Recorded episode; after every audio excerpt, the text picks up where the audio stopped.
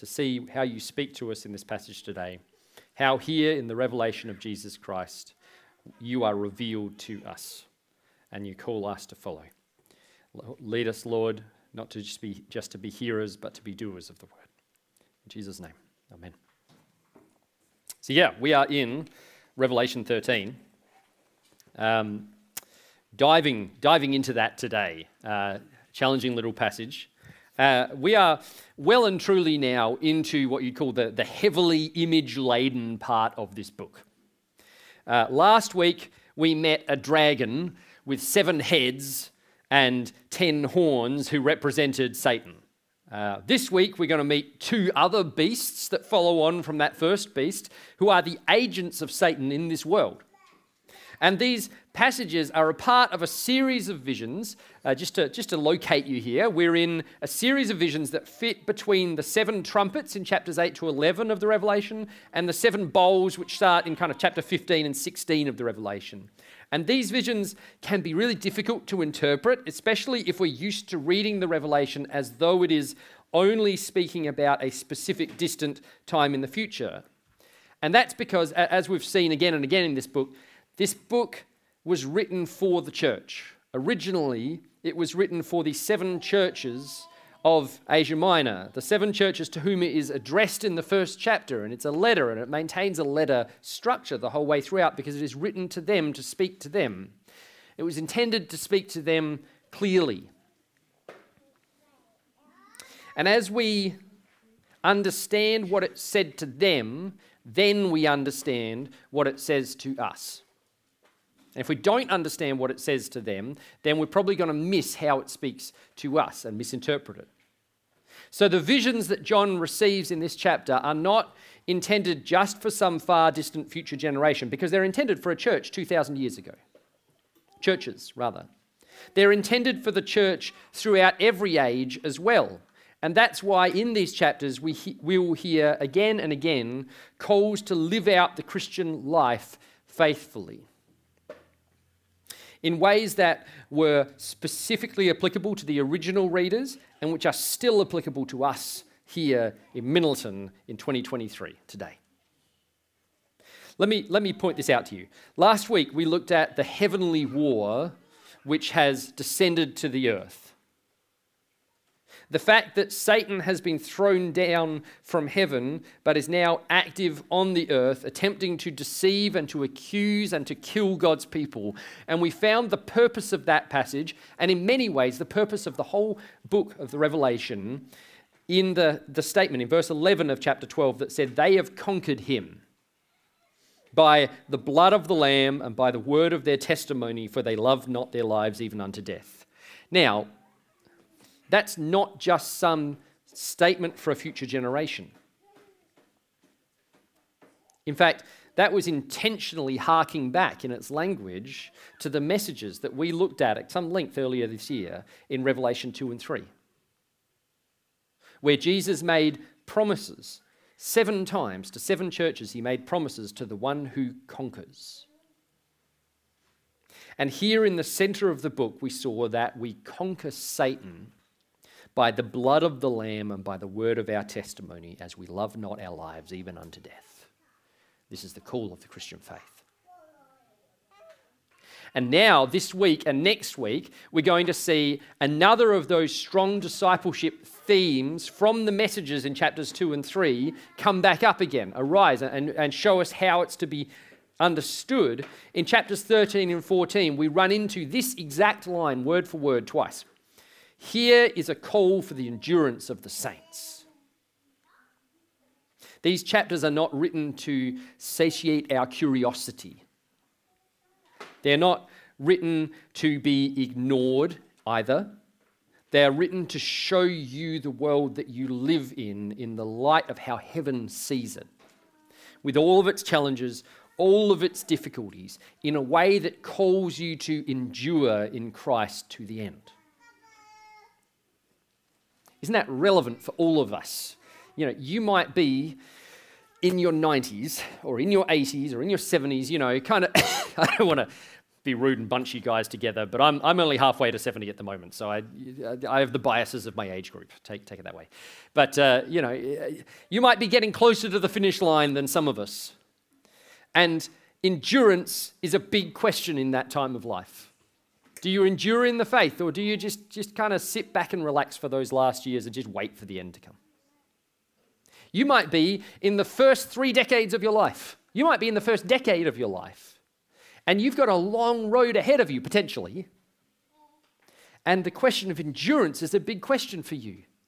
You go to school, you, you go and you see other kids, and, and, and, and they're not living this life that you live. They hold a different set of values than you, and that's looking like it's going to become more of a thing, not less of a thing. And the Bible calls you to endure, faithful to Jesus. Not just because he calls you to some moral values, but because he calls you to live a better life in light of the good Savior that you have. A call for the endurance of the saints. And, church, we want to be people who endure, whose faith persists, who do not just start out with Christ but remain in Christ and are growing in faithfulness to Him as a people. And critically, who do not grow discouraged when the world pushes back against our faith. So let's have a look now at these two visions. First, first John sees a beast rising out of the sea. This is one of the famous ones out of the Revelation. Uh, now, but pause there for a second. Quiz question. What do Nero Domitian, they were emperors, by the way, uh, Pope Gregory VII, every other pope since him, Napoleon Bonaparte, Franklin Roosevelt, Benito Mussolini, Adolf Hitler, JFK, Mikhail Gorbachev, sorry, Mikhail, if I said you wrong, Joe Biden, Donald Trump, Bill Gates, King Charles, and Prince Harry all have in common. Sorry? Well, that's true. Actually, that, that's a valid point. But also, at various times, people have identified them as the beast from Revelation 13, along with an enormously long list of other people. Uh, it's, it's breathtaking, the number of people. At some point, they've all been seen, pointed out by someone, I'm not saying a reputable someone necessarily, as the beast. And you know, whilst I don't necessarily agree with all of those identifications, I want to suggest that there's a reason why throughout history so many people from so many generations have looked at leaders in their times and seen a connection with the beast in Revelation 13. Look at some of the details here, and let's ask some questions of this. First, who is the first beast? John says that the beast was like a leopard with feet like a bear and a mouth like a lion. That's a little scary. What's happening here? Well, we're seeing an image. Do, you remember one of our principles for going through this book is we have to understand the Old Testament roots of the book. We're seeing an image that's rooted in Daniel chapter 7 in Daniel 7, Daniel sees one of three visions that he gets in his whole book of the empires of history which appear in, in Daniel. Uh, in, in his vision, uh, sorry, in this vision, four beasts rise from the sea. One who looks like a lion, one who looks like a bear, one who looks like a leopard, and one that is strong with iron teeth. Those beasts almost certainly operate to, as images of the Babylonian Empire, of the Medo Persian Empire, of the Greek Empire, you know, Alexander the Great and all those guys, and finally the Romans, uh, uh, under which the original readers of Revelation found themselves. But don't miss the point. John says that the beast looked a little bit like all of them.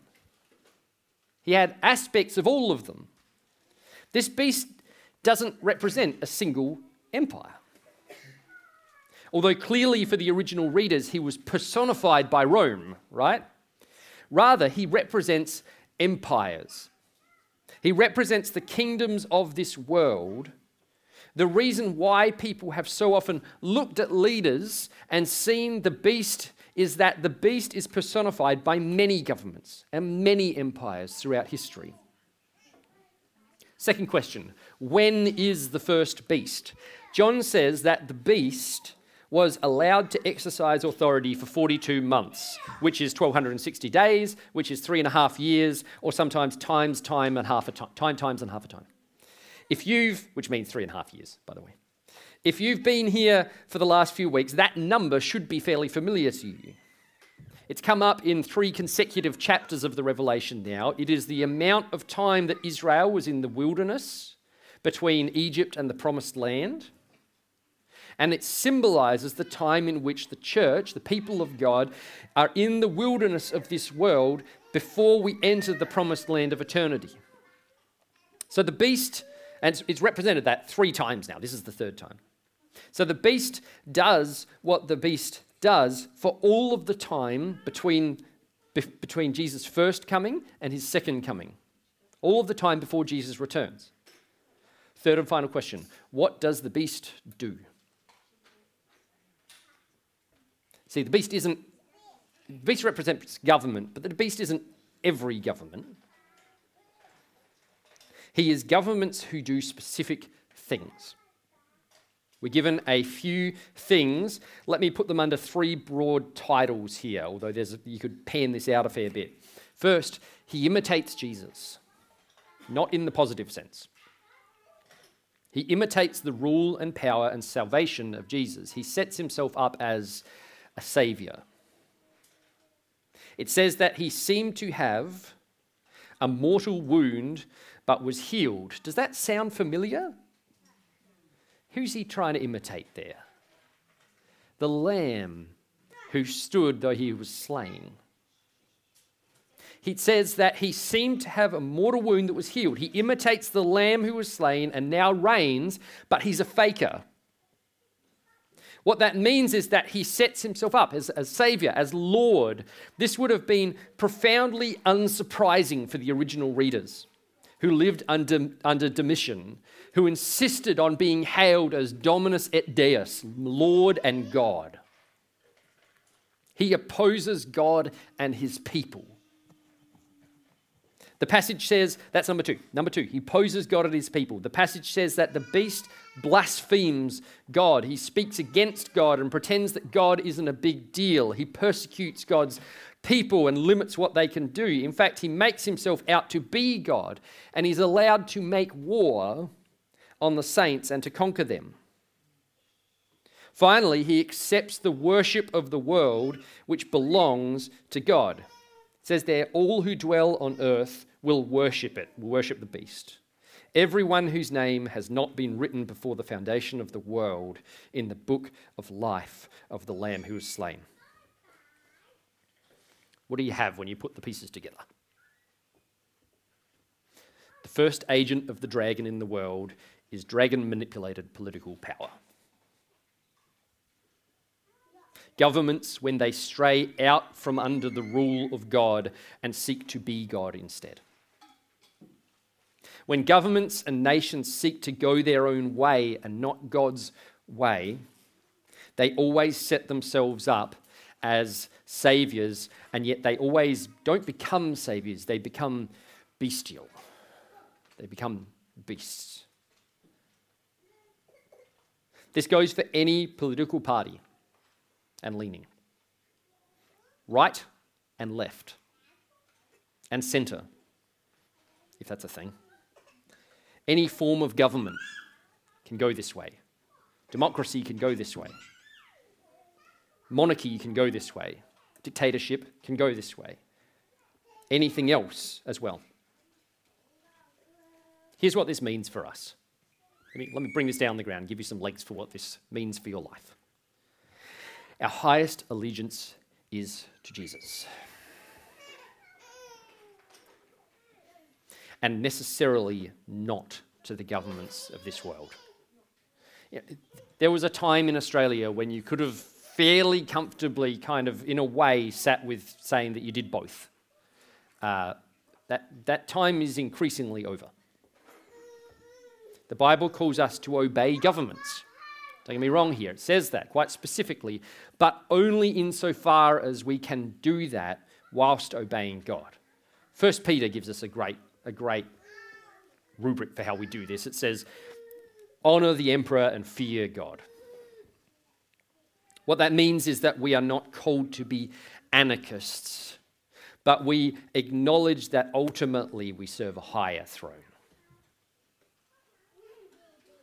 And if the governments of our day call us to disobey King Jesus, we are to have no doubt who our allegiance belongs to. We follow Jesus.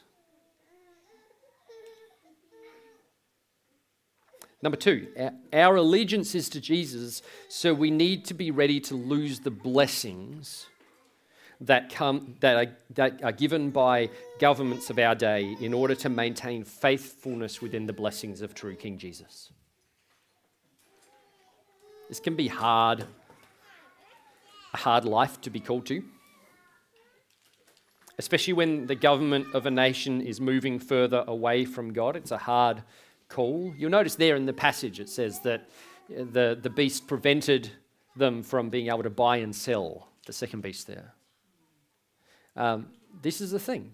People, as governments move away from Jesus, as, as nations cease to follow him, they limit what can be done by those who follow Jesus and whose names are written in the Lamb's Book of Life.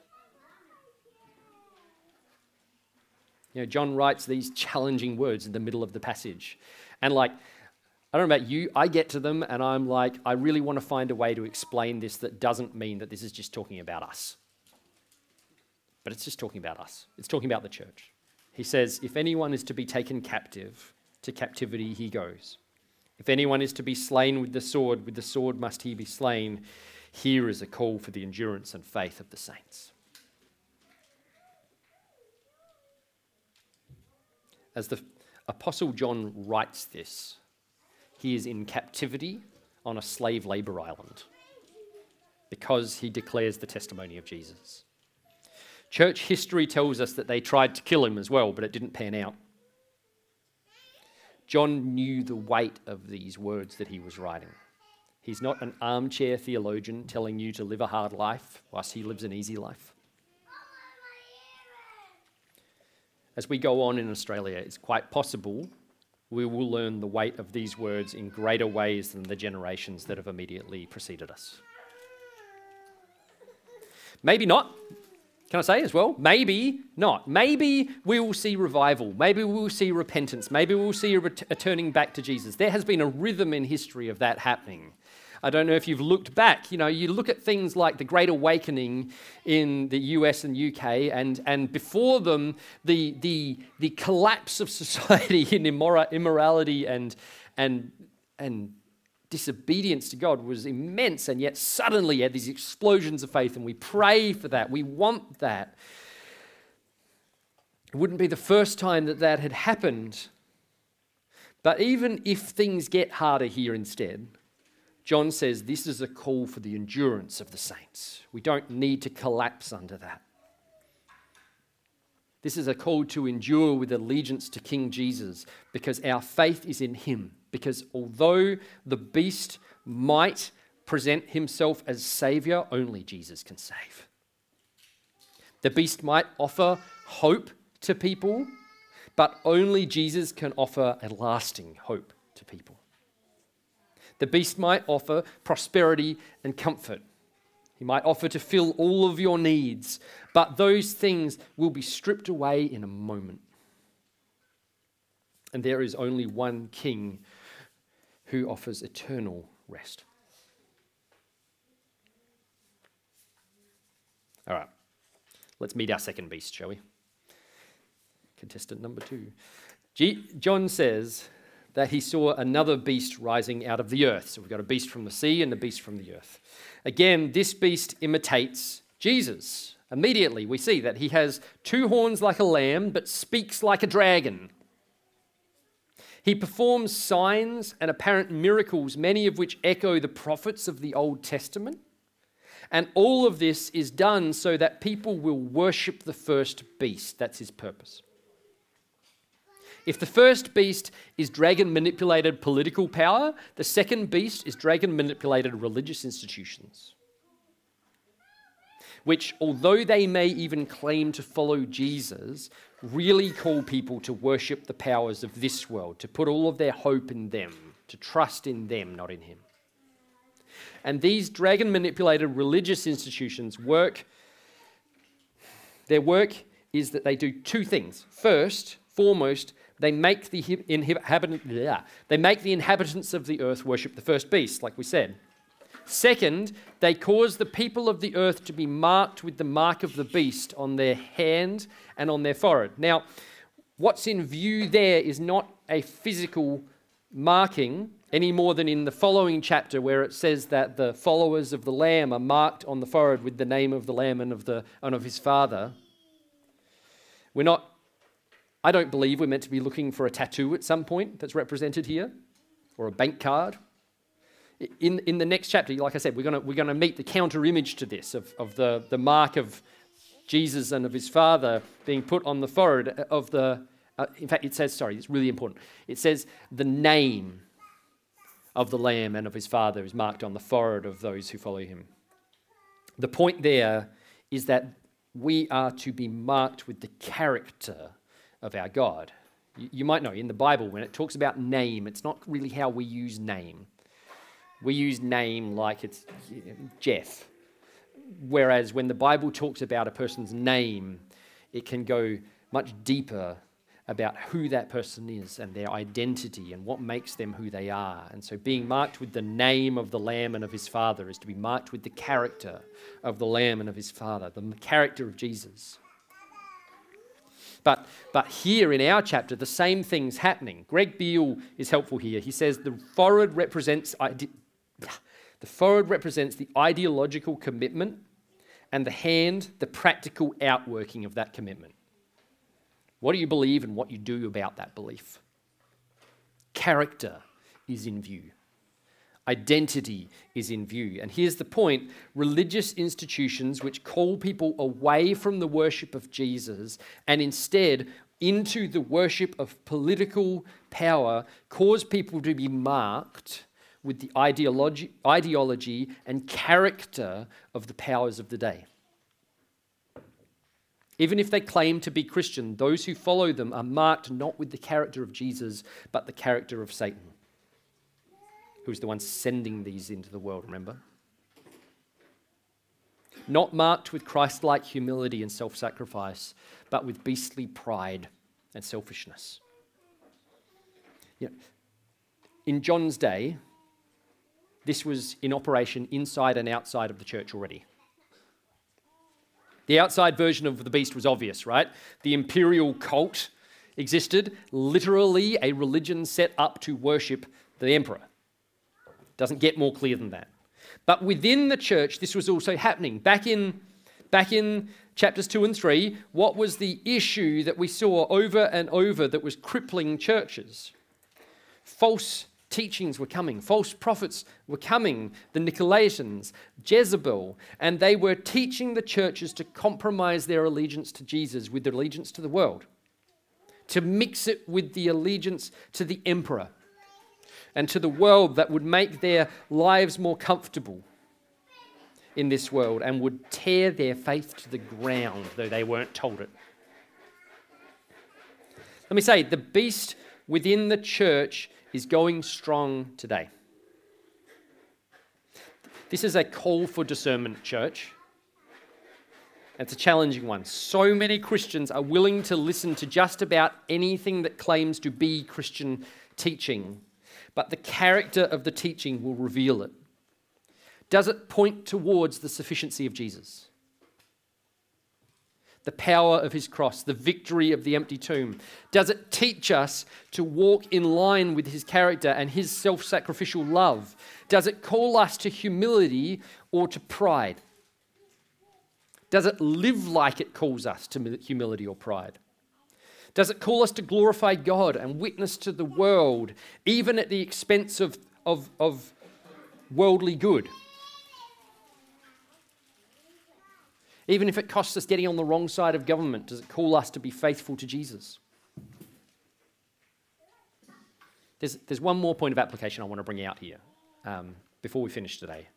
But before I do, let's just deal with, to get to it, that last thing in this passage, which I'm sure we'd have a few people who'd be really cheesed at me if I didn't even mention it, um, including myself.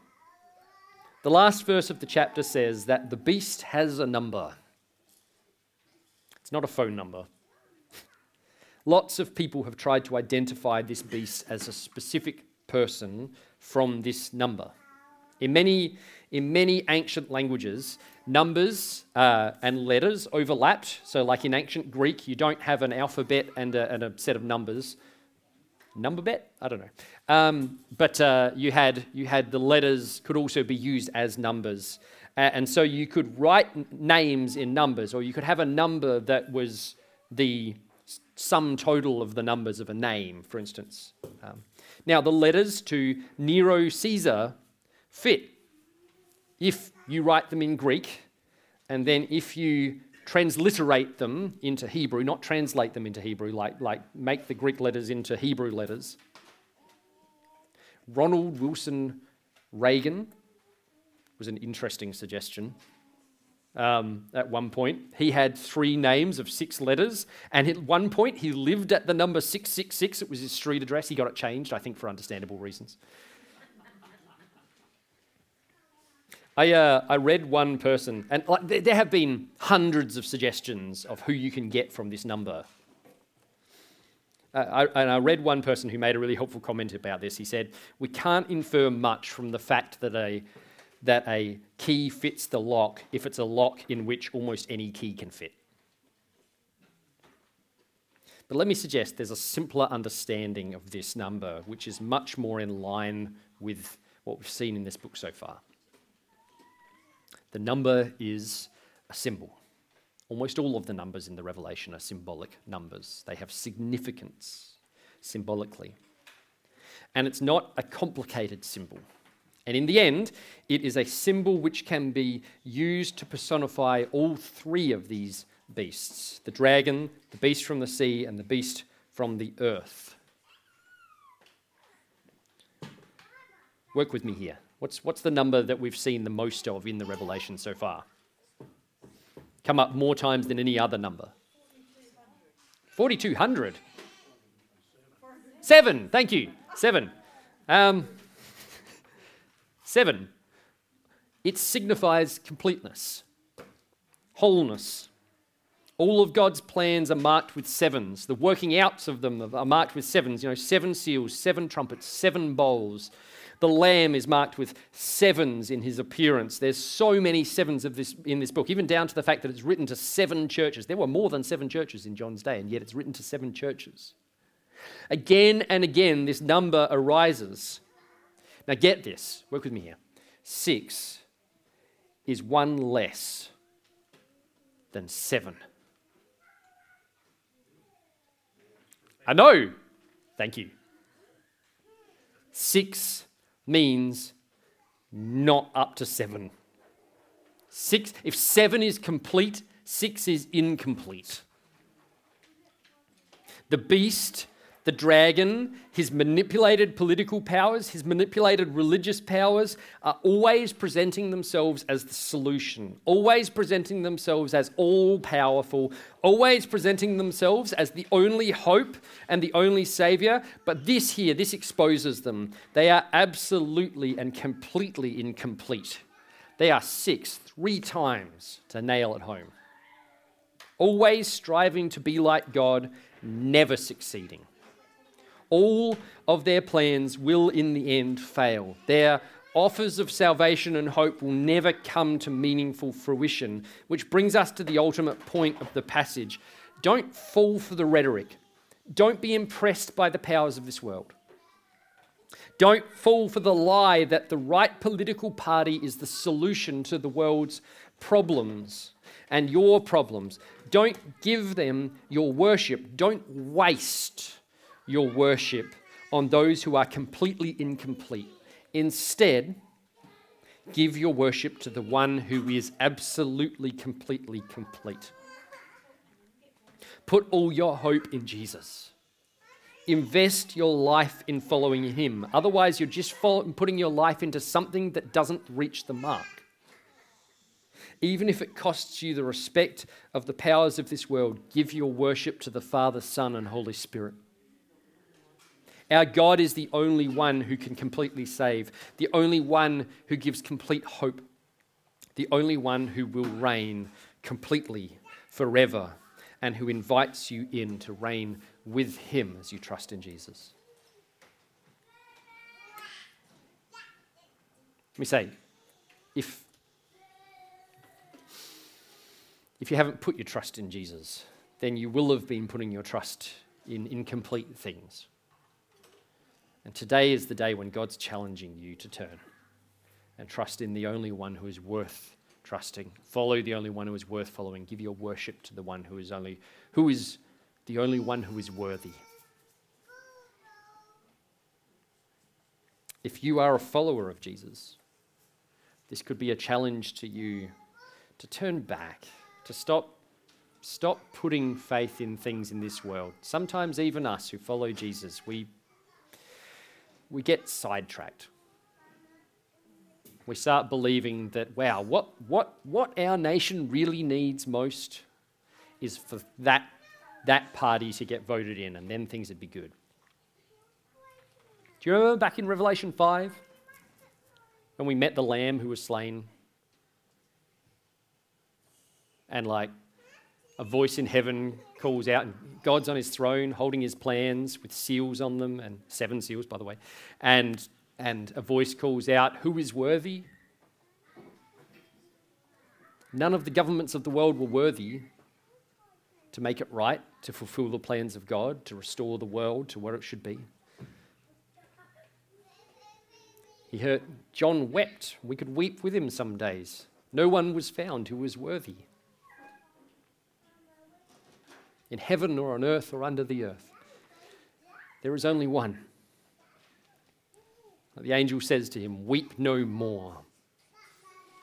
The lamb who was slain has overcome, he has conquered. He is worthy. He is worthy of all of our praise and all of our lives. Would you pray with me?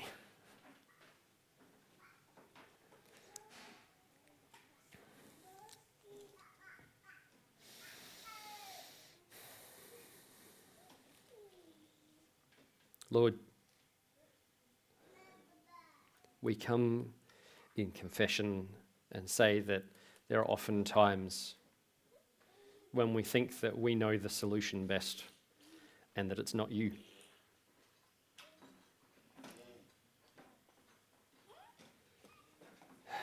When we, even without knowing it, pin our hopes elsewhere and trust in the things of this world. Lord, we pray that you would war against the powers of this world that would seek to take your place, that pretend to be you, that pretend to be God.